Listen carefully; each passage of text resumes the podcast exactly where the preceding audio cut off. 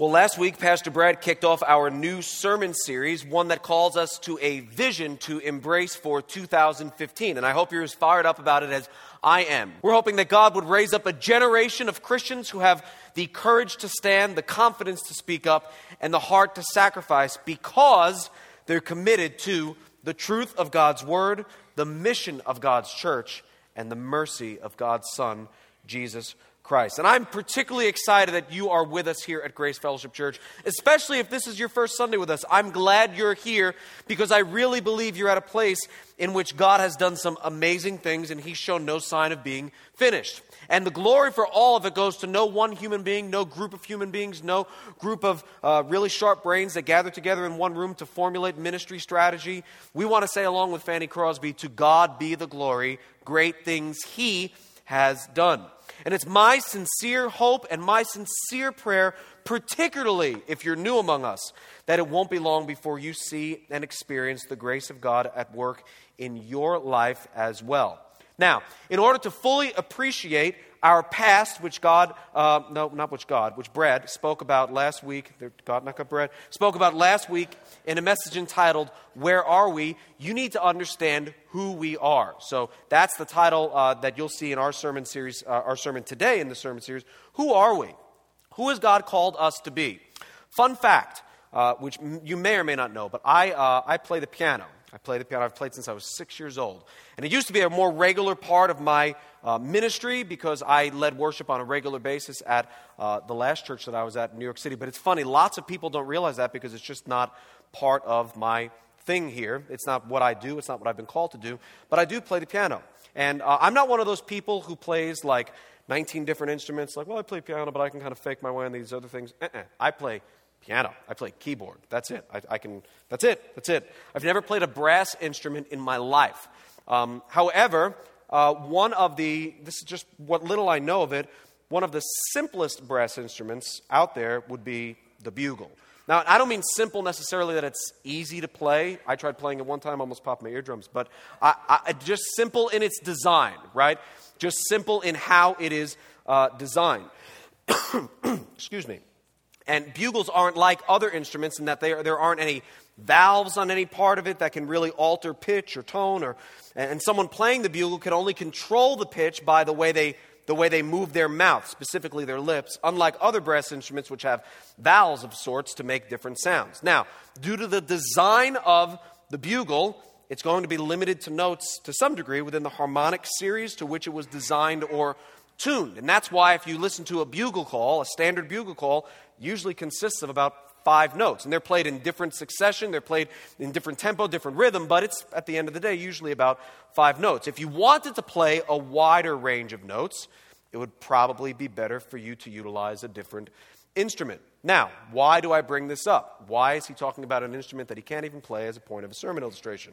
Well, I'm glad you asked. Over the years, God has been pleased to do great things among us at Grace Fellowship Church through a fairly limited set of notes. We know who we are, we know how God has created us, and we quite frankly know the key to which He's tuned us and the notes He's designed us to play. And so we believe we're wise to play to our strengths. We want to play the notes He's called us to play, believing that doing so and trusting that having done so over the years, uh, that has created ministry that would be music to his ears, the one audience we seek to please with our lives. So, knowing that we are the Boogie Woogie Bugle Boy of Company GFC, we want to look back on what are the notes that God has called us to play and play to our strengths and play well and play to the glory of God. The title of the sermon today, as I said before, is Who Are We? And I want to talk about uh, these, these notes, these limited set of notes, the foundation upon which God has done great things, things we refer to as our eight big rocks, hoping and praying that God will use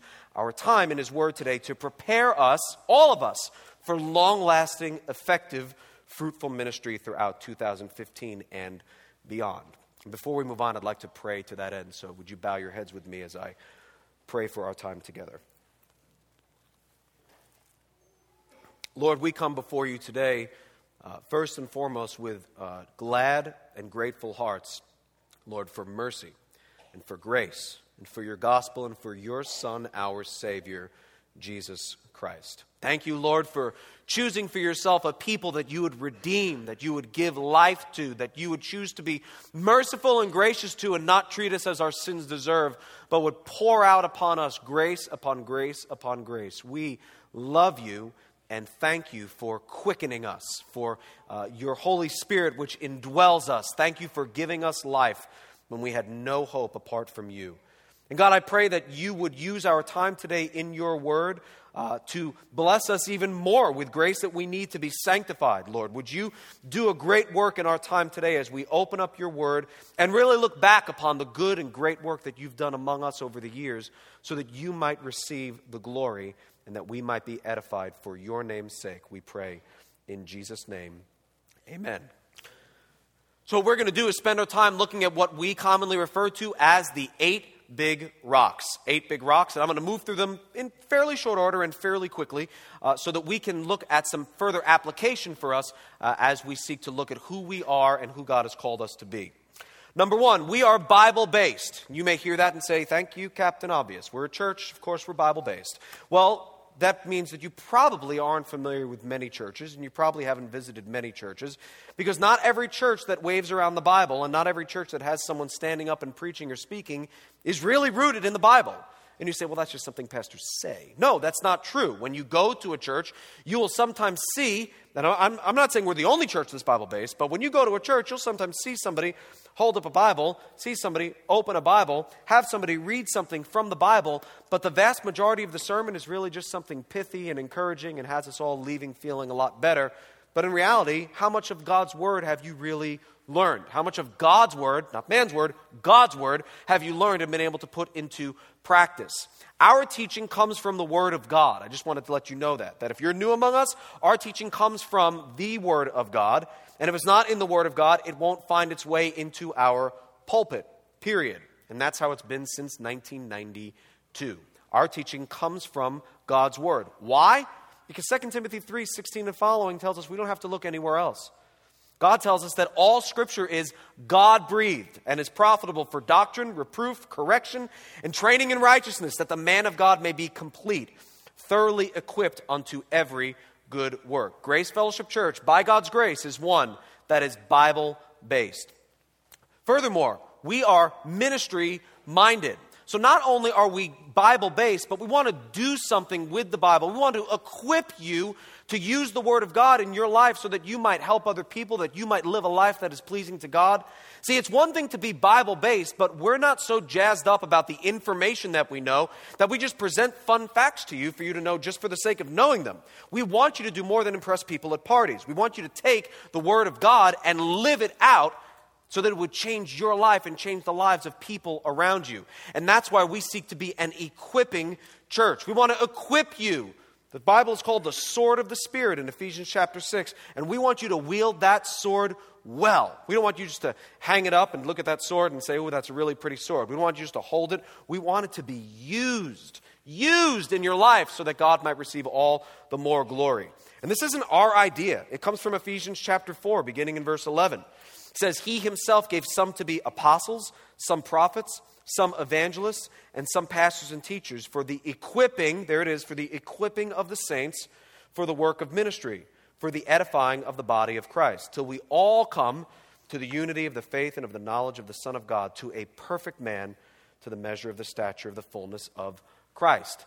The fact that God has called us to be an equipping church comes right out of the Bible. It's not something that one person thought up of, it's something that God thought up of and thought up of, thought of. And we would like to be that because we believe that that is what pleases Him. And quite frankly, I'm not doing my job if I, as a pastor, am doing the ministry.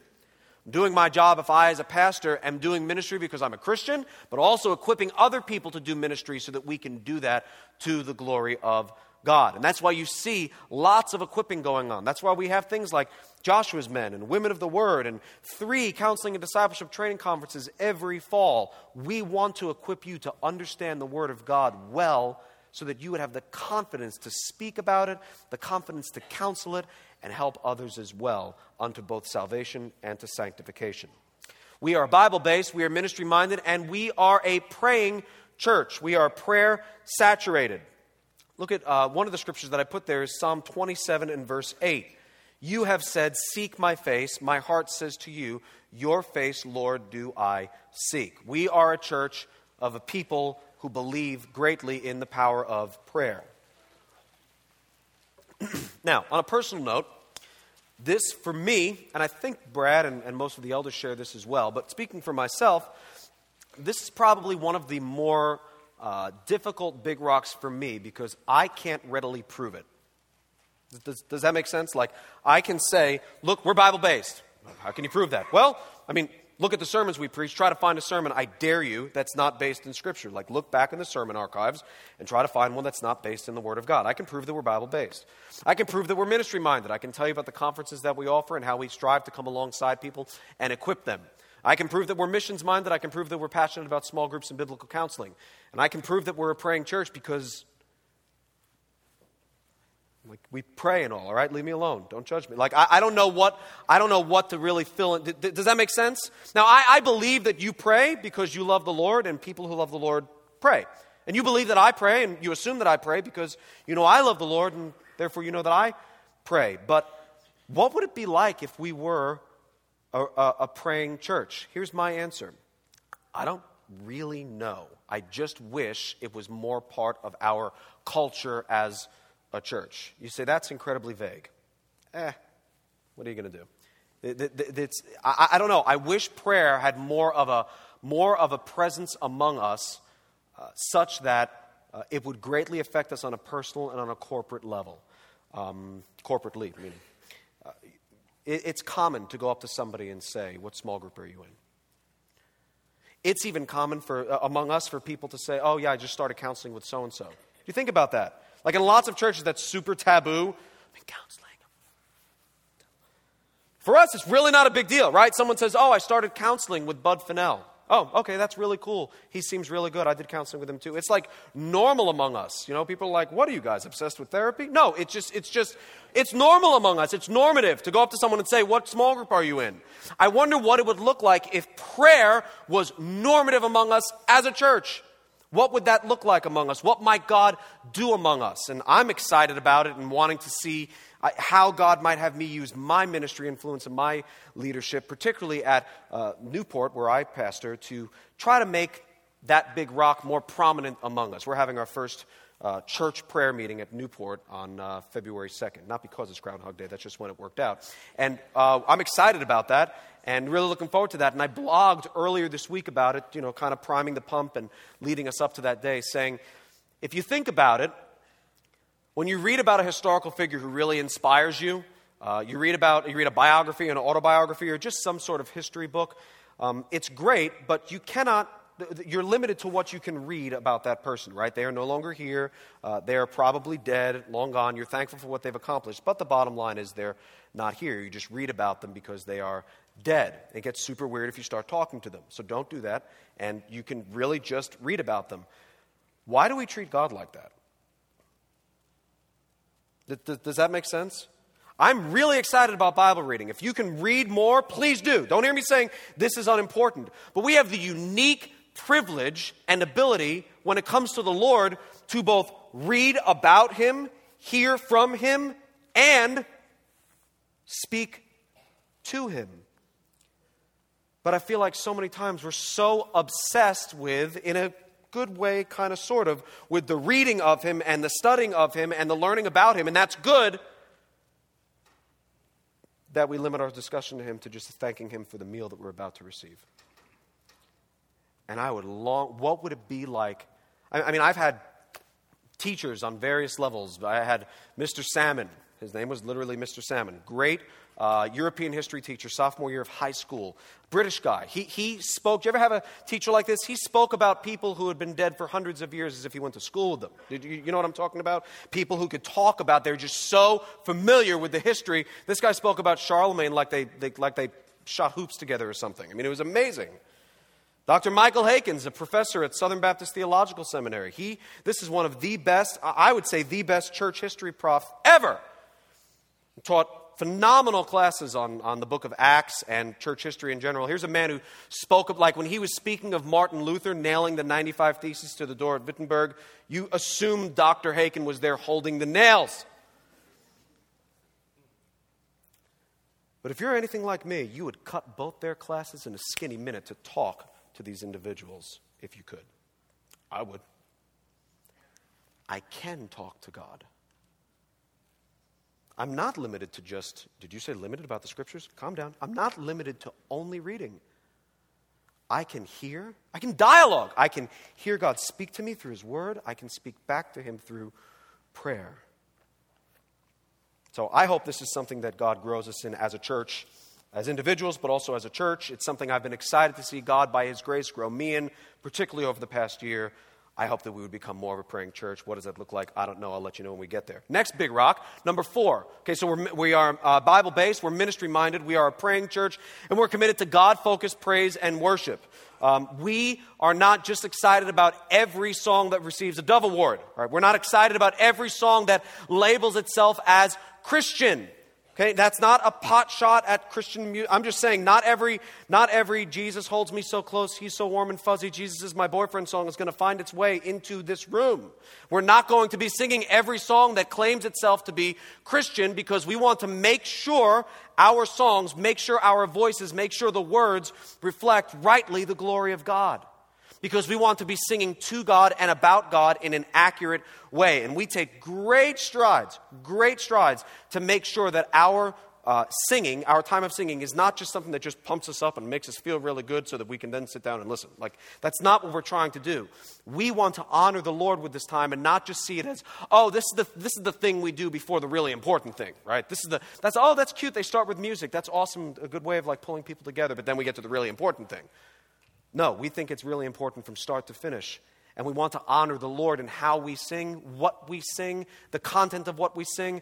And we take great, Brad Spence and others take great, go to great lengths to make sure that what we're singing is honoring to the Lord. Why? Psalm 50, verse 6 says, Let, everything that has breath praise the Lord. Praise the Lord. So there seems to be an emphasis on the Lord. So we want to honor Him in what we are singing and what we are saying and how we praise Him. We're also committed to exalting and proclaiming the sovereignty of God. We love talking about the sovereignty of God. If you say, Really? I haven't noticed that. I say, Welcome. I'm glad this is your first Sunday. It won't take long, okay? We really like the sovereignty of God. And it's not just because we want to like wave around some Calvinistic flag or, you know, plant a tulip garden and kind of make jokes to each other. That's not the point. Some of you got that. I like that. But, but uh, it's, we like the sovereignty of God because that's what the Bible preaches. That's what the Bible teaches. That's what the Word of God tells us about. And we find it very comforting. It doesn't make us then just feel like robots.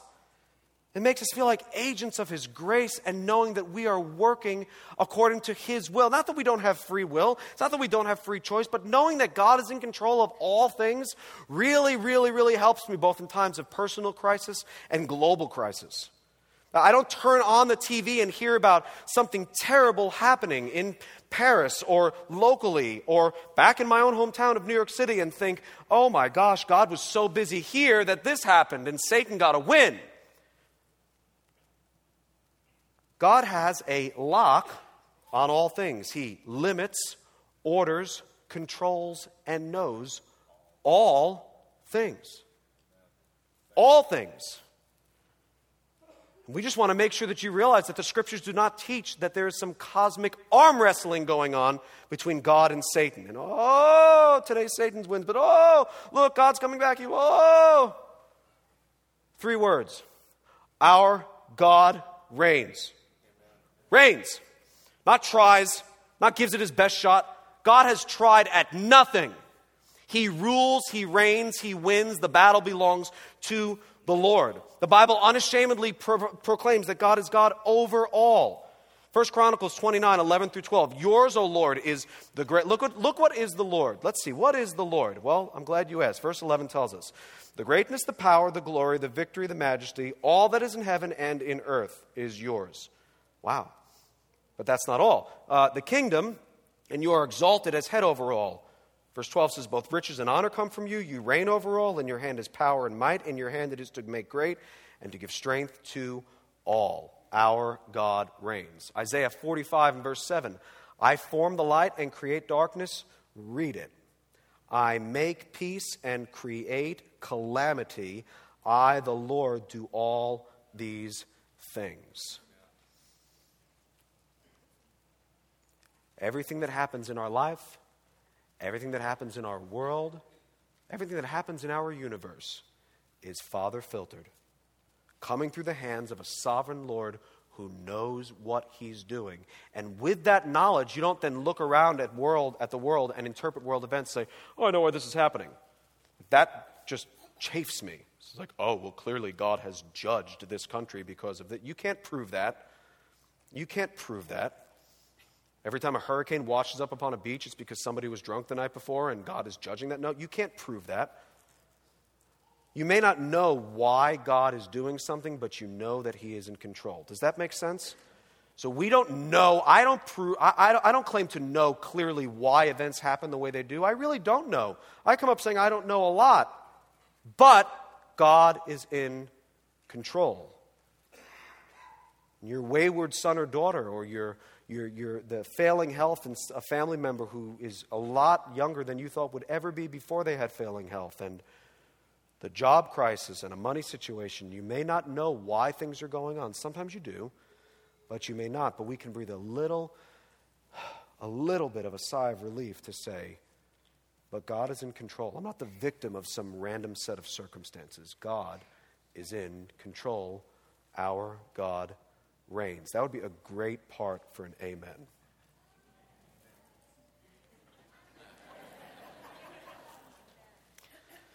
Whatever. Okay, moving on. Uh, the next big rock, number six, we are committed to being connected and growing through small groups. Small groups is something that we are really passionate and excited about at Grace Fellowship Church. And it's not just because we think it's a really cool and hip thing to do, it's because we see that in the scriptures. We see people gathering publicly together in large groups, not unlike this. But then we also see a great part of their lives lived, lived in smaller groups from house to house, where we believe that growth best happens. Now, that's not to say that growth can't happen as a result of hearing a, a, a, carefully crafted sermon. Of surely it can. That's not to say growth can't happen in your own personal Bible reading. Surely it can. But we believe that the most effective way for Christians to grow is not by sitting in rows, but by sitting in circles, facing one another, living life together, spurring one another on, ironing, sharpening iron, excuse me, iron sharpening iron, and spurring one another on toward love and good deeds. And we believe that happens not in a room of hundreds, but in small groups of a few. In Acts chapter 2, we see this example. And they devoted themselves to the apostles' teaching and the fellowship, to the breaking of bread and the prayers, and day by day attending what? The temple together, big, and breaking bread in their homes, they'll be small, they received their food with glad and generous hearts. We don't see it as one or the other, only home church, only big church. We think the scriptures teach both and, and we're really excited about small groups and how God uses them among us to grow us and change us and give us opportunities to get to know one another, serve one another, correct one another, help one another, walk with one another through very, very, very difficult and trying times to the glory of God. Number seven, we are missions minded. We are missions minded. All that we do at Grace Fellowship Church at Florence, all that we do at Grace Fellowship Church at Newport is not just about Florence, and Newport. It is about taking it to the uttermost parts of the earth. We send missionaries and equip missionaries and support missionaries. We, we dedicate a, a large portion of our budget to missions. We're not trying to build up the little Grace Fellowship Church kingdom. We, we have no interest in this becoming like Six Flags over Jesus. All right? This is not, we don't want to just become this big, giant thing that happens only here in northern Kentucky. We want to go with the gospel to the tri state and to the world. And by God's grace, we've been able to do that and continue to do that. We are missions minded. It's not all about us, it's all about Him and all about coming alongside ministries locally, ministries abroad, ministries here, ministries there, ministries way over there for the furthering and the advancement of His kingdom. Acts 1 8.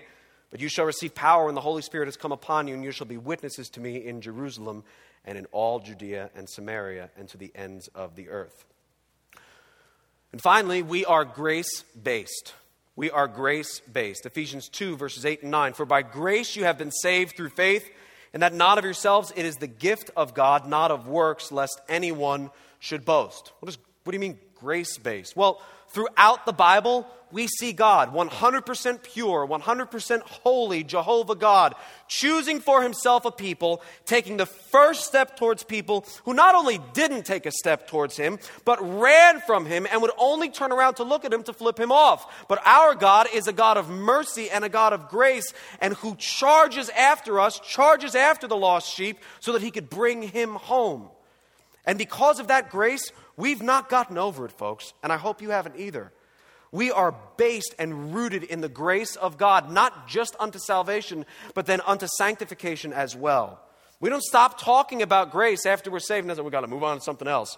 We're obsessed with grace, like it's in our name and all. We love the grace of God, and we are grace based. It's this saving grace that justifies us in God's sight.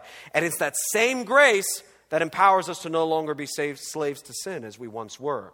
So we're excited about the grace of God coming right into somebody's life and saving them, and then excited to watch that same grace of God be lived out in their life as all of us together die to self and live to Christ. As all of us together seek to put off the old and put, to put on the new man in Jesus Christ. And that, my friends, is our big rocks. Our mission can be summed up, how these big rocks are, are, are lived out can be summed up in three G's gathering together in truth to worship God, growing together by grace to become more like Christ, and going together with the gospel to the tri state and world. Our big rocks can be found or lived out in those three G circles, if you will. We're either gathering, growing, or going. And then our vision for 2015, as we mentioned earlier and as Brad taught about last week, and we'll continue to teach about next week, that God would raise up a generation of Christians who have the courage to stand, the confidence to speak up, and the heart to sacrifice because they're committed to the truth of God's word, the mission of God's church, and the mercy of God's Son, Jesus Christ. But here's the thing big rocks can be tricky.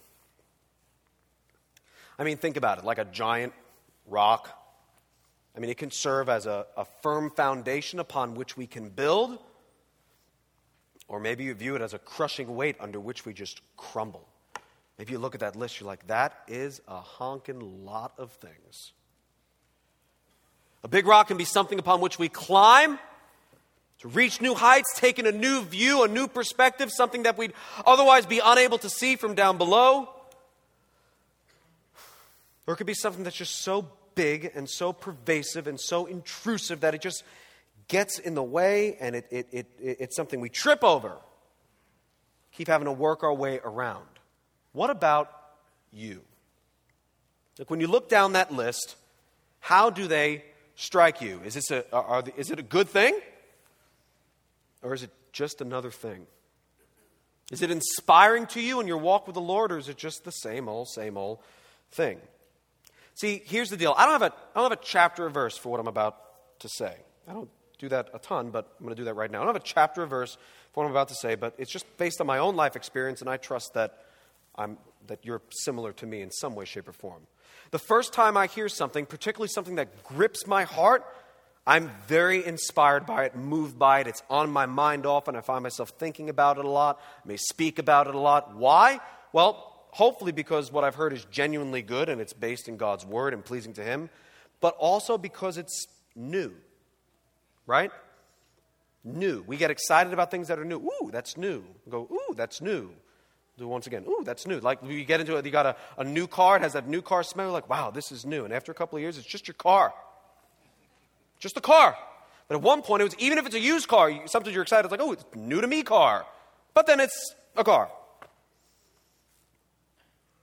Now, that may be you today. That maybe, maybe this is the first time you're hearing these things, uh, what we refer to as big rocks of Grace Fellowship Church. And hopefully you hear them and think, wow, those are, those are good. Those are, those, are, those are solid. They're scripturally sound. They sound like what we ought to be focused on as a church. I'm excited about that. And if you've ever done a church search, how many of you have ever done a church search? You've had to do a church hunt. Maybe you've moved to a different area and you had to find a church. Maybe you've come out of a poor church situation and you're like, where would God have us worship? That can be a draining experience, a stressful experience, a hard experience. It's my hope and prayer that these big rocks cause you to realize that you've, I hope, found the right place. because of what we major on, what we build our ministry upon. And if that's you, if you're inspired by these things, welcome home. I'm glad we get to be here together. Now, maybe grace has been home to you for a little while, and you've not heard these a ton but it's not brand new to you. So you might be in the category that in your outline I've, not, I've, I've, called new, but then two. So maybe this is like the second time you're hearing them. And it's not new, but it's not that old yet, right? So there's a middle ground, and sometimes I need to hear something more than once before it really sinks in or really takes effect or really brings about change in my life. So maybe it's, and it's not that the first time was ineffective in its presentation, it's just that I can be a little thick and, and I need to hear it more than once. And then it takes root. Um, the rocks are good, but sometimes I need to hear it twice. So maybe you're not in that first category where this is brand new, but you're, you're saying, okay, I've, I've heard this before, and uh, there's not a big wow factor because it's not wow, I've heard them before, but you know, you're, cons- you're hearing it twice, and it's not so much inspiration for you, but consideration.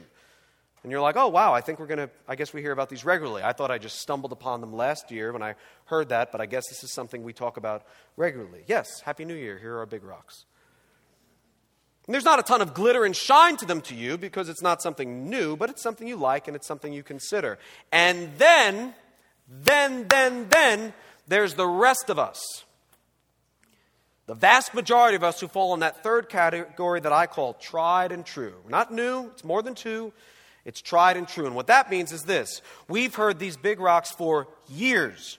If you've been in the church since its inception, you know these big rocks are 23 years old. And that's the category the vast majority of us fit into. It's not that you don't love your kids when they're 23, but the new baby excitement is probably gone. You know, they're, they're 23, so, so it's, you, you, you still love them, but it's just different. You've, you've, you've been with them. Love you, but you're 23, and still love you, but not just not excited about You know what I mean. Anyway. Some of us are hearing this for the first time. Some are hearing it for the second time. The lion's share of us are hearing these for somewhere between the third and 23rd time.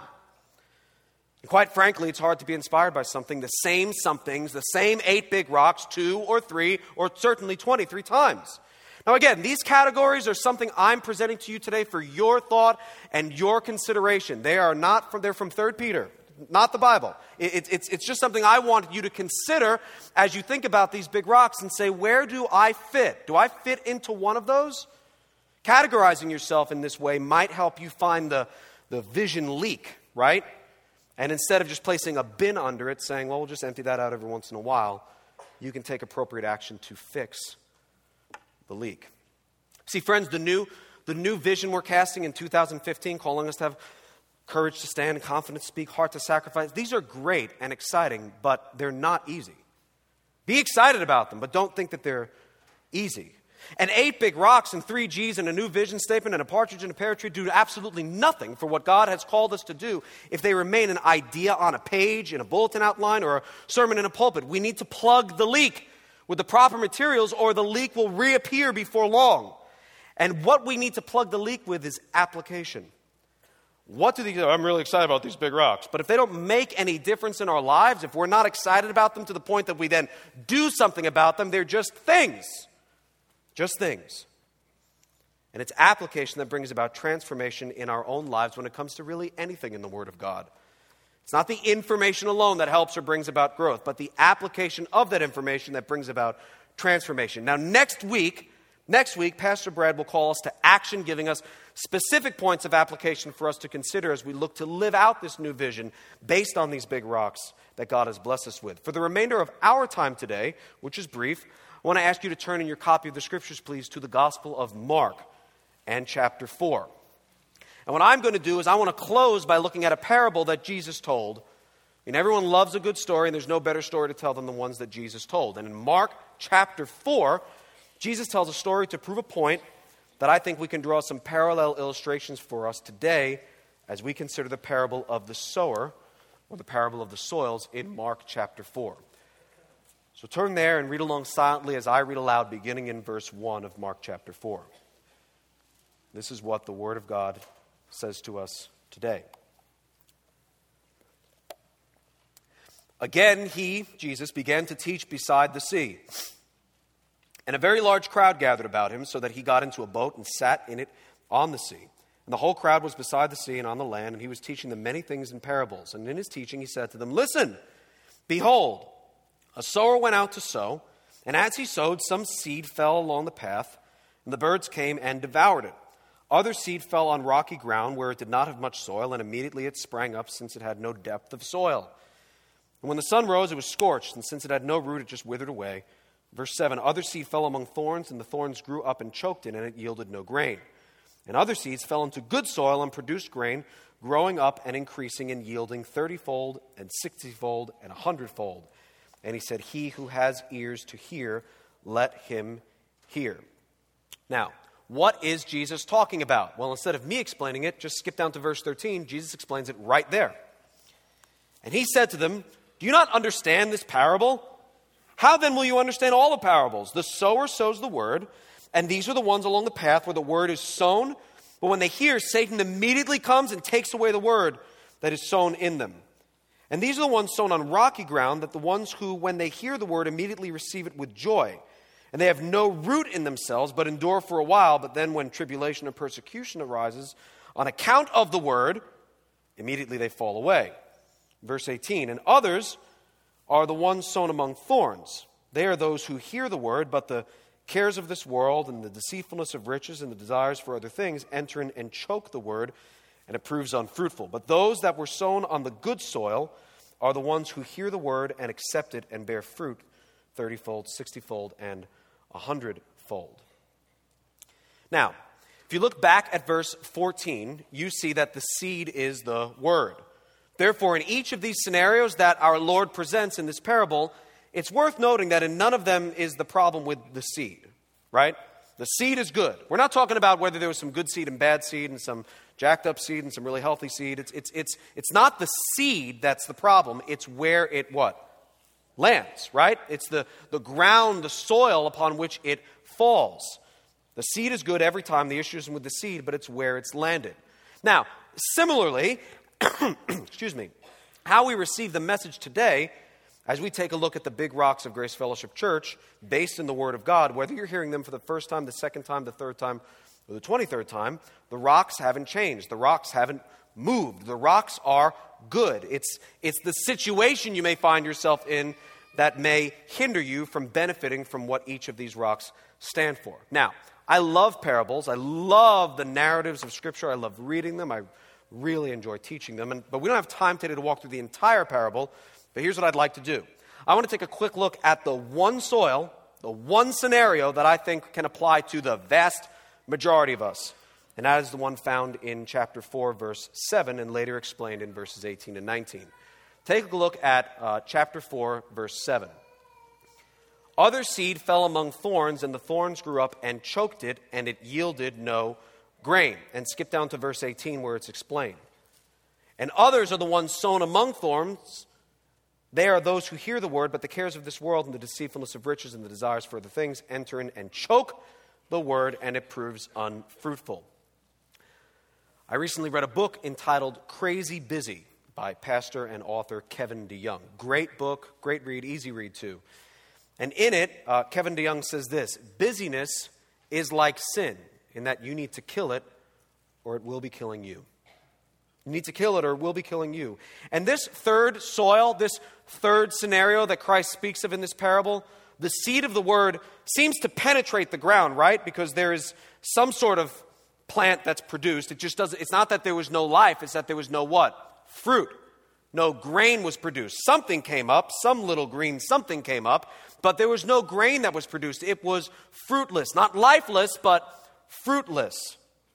In other words, it's not that the seed didn't penetrate the ground as in other scenarios, and it's not that nothing was produced as a result of the seed of the word. But it's that verse 7 tells us that it was choked out and it yielded no fruit. See, some people respond to the gospel, the word of God, as if as it's preached, and the response appears to be positive. But the fail here is not lifelessness, but one of fruitlessness. In one of his commentaries, John Calvin refers to the human heart as a thick forest of thorns. The human heart is a thick forest of thorns.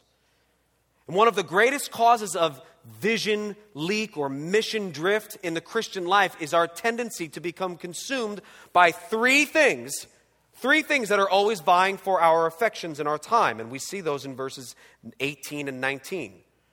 Others are the ones sown among thorns. Those, they are those who hear the word. Then verse 19 says, But the cares of this world, the deceitfulness of riches, and the desires for other things enter in and choke the word, and it proves unfruitful. Kevin DeYoung later in his book also says, For most of us, it isn't heresy or rank apostasy that will derail our profession of faith. It's all the worries of life. The worries of life.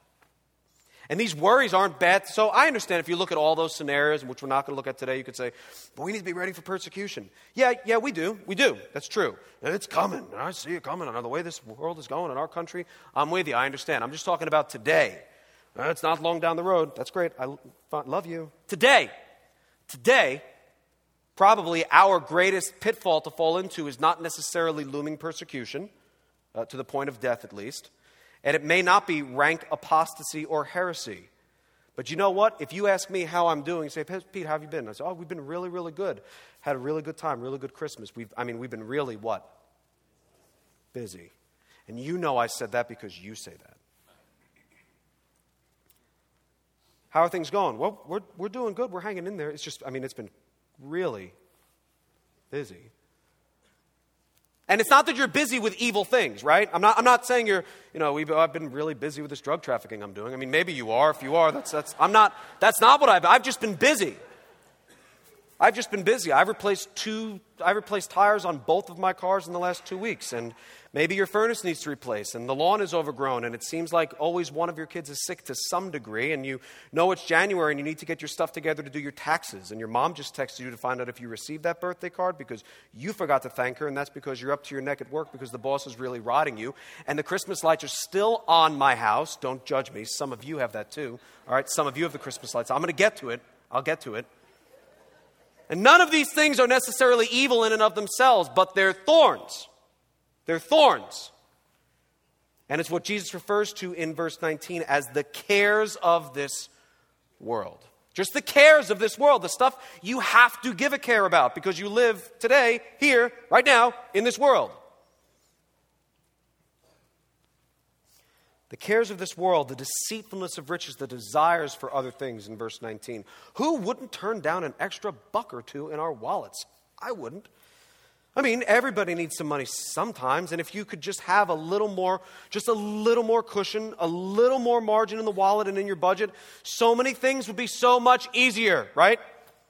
And so you take on that extra work or say yes to something that's, that's going to make you money in some way, but cost you unbelievable, valuable, irreplaceable time. And you know it'll come with a cost, but you also know you'll be able to afford that. I don't know, better vacation, nicer car, be able to keep up with the Joneses at the water cooler when you talk about your weekend or whatever.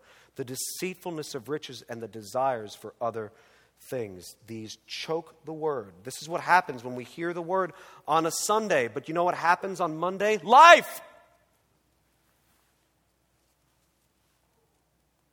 And the word gets choked out. We leave feeling good, we leave feeling challenged, we leave feeling equipped, and then life.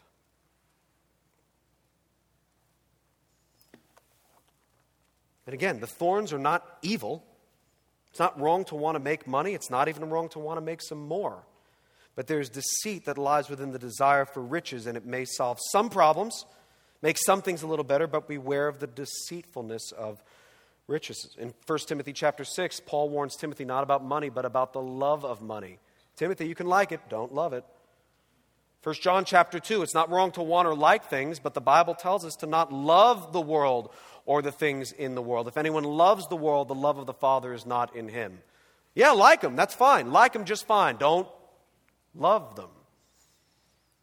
Like money, just don't love it. Like the things of this world, just don't love it. It's the love of money, the love of the things of this world that we're told to avoid like the plague. And to bring it full circle to our topic today, as we look at these eight big rocks and three G's and one new vision statement, the word preached on Sunday will be choked out by Monday, if not sooner. If we are not, not heretics, not drug dealers, neither of those help. I'm just saying if we're busy. John MacArthur says this a person who comes to church but never becomes committed to serving, who is continually preoccupied with money, career, fashion, sports, and everything but the Lord's work, is a person with a weed infested heart. And the person who refuses to let go of his worldliness is a person in whom the seed of God's saving gospel has not found root and is danger of being choked out altogether. And that's just something for you to consider. I want to call our worship team up now, but I want you to be considering this because the mission and vision God has called us to is, and I can say this, it's awesome. It's, it's awesome. It's, it's rooted in God's word. It's safe to say it's awesome. I'm excited about it. I can't wait to hear Brad preach next week and give us our marching orders and call us to action. But I've lived long enough to know it will require, to some degree, some sacrifice on some part. And I'm asking you to consider this prayerfully. Is there an area in your life that is so consuming it is hindering fruitfulness for the Lord? I don't know. I'm not looking at you saying, I, I know what it is for you and I know what it is for you. I got enough pruning to do in my own life, brother. Is there an area in your life that perhaps God would call you to, to, is calling you to prepare to have Him prune back, to prepare you for greater sacrifice and that noise and greater service for His kingdom to the glory of God? I'm trying to move on. I'm trying to make like that didn't happen. And that's what I can't do. But I trust that by God's help, by God's grace, with His help, you can do that. You can pray. And that's the beauty of the Holy Spirit, right? That when I stop preaching, He keeps going. And when I preach generally to a room, He preaches specifically to you on an individual level and shows you what changes He would call you to make. Father, that's what we need for you to do for us. We need we need your help. We need you to show us blind spots, things that we can prune back, things that we can cut out. I don't know what it, I don't know if it's time or money or activities or maybe it's just a perspective. That I, Lord, show us, Lord. We need your help. We need your help. If you're calling us to something great, and I think you are, Lord, we know it's going to require sacrifice and just show us learn, show us to show us to know where to begin. Lord, what would you have us prepare to prune back so that you can do something even greater in our lives? Something we don't know about, can't see, can't picture, but you know more than us. You have the big picture. Help us to grow, help us to change for your name's sake. Amen.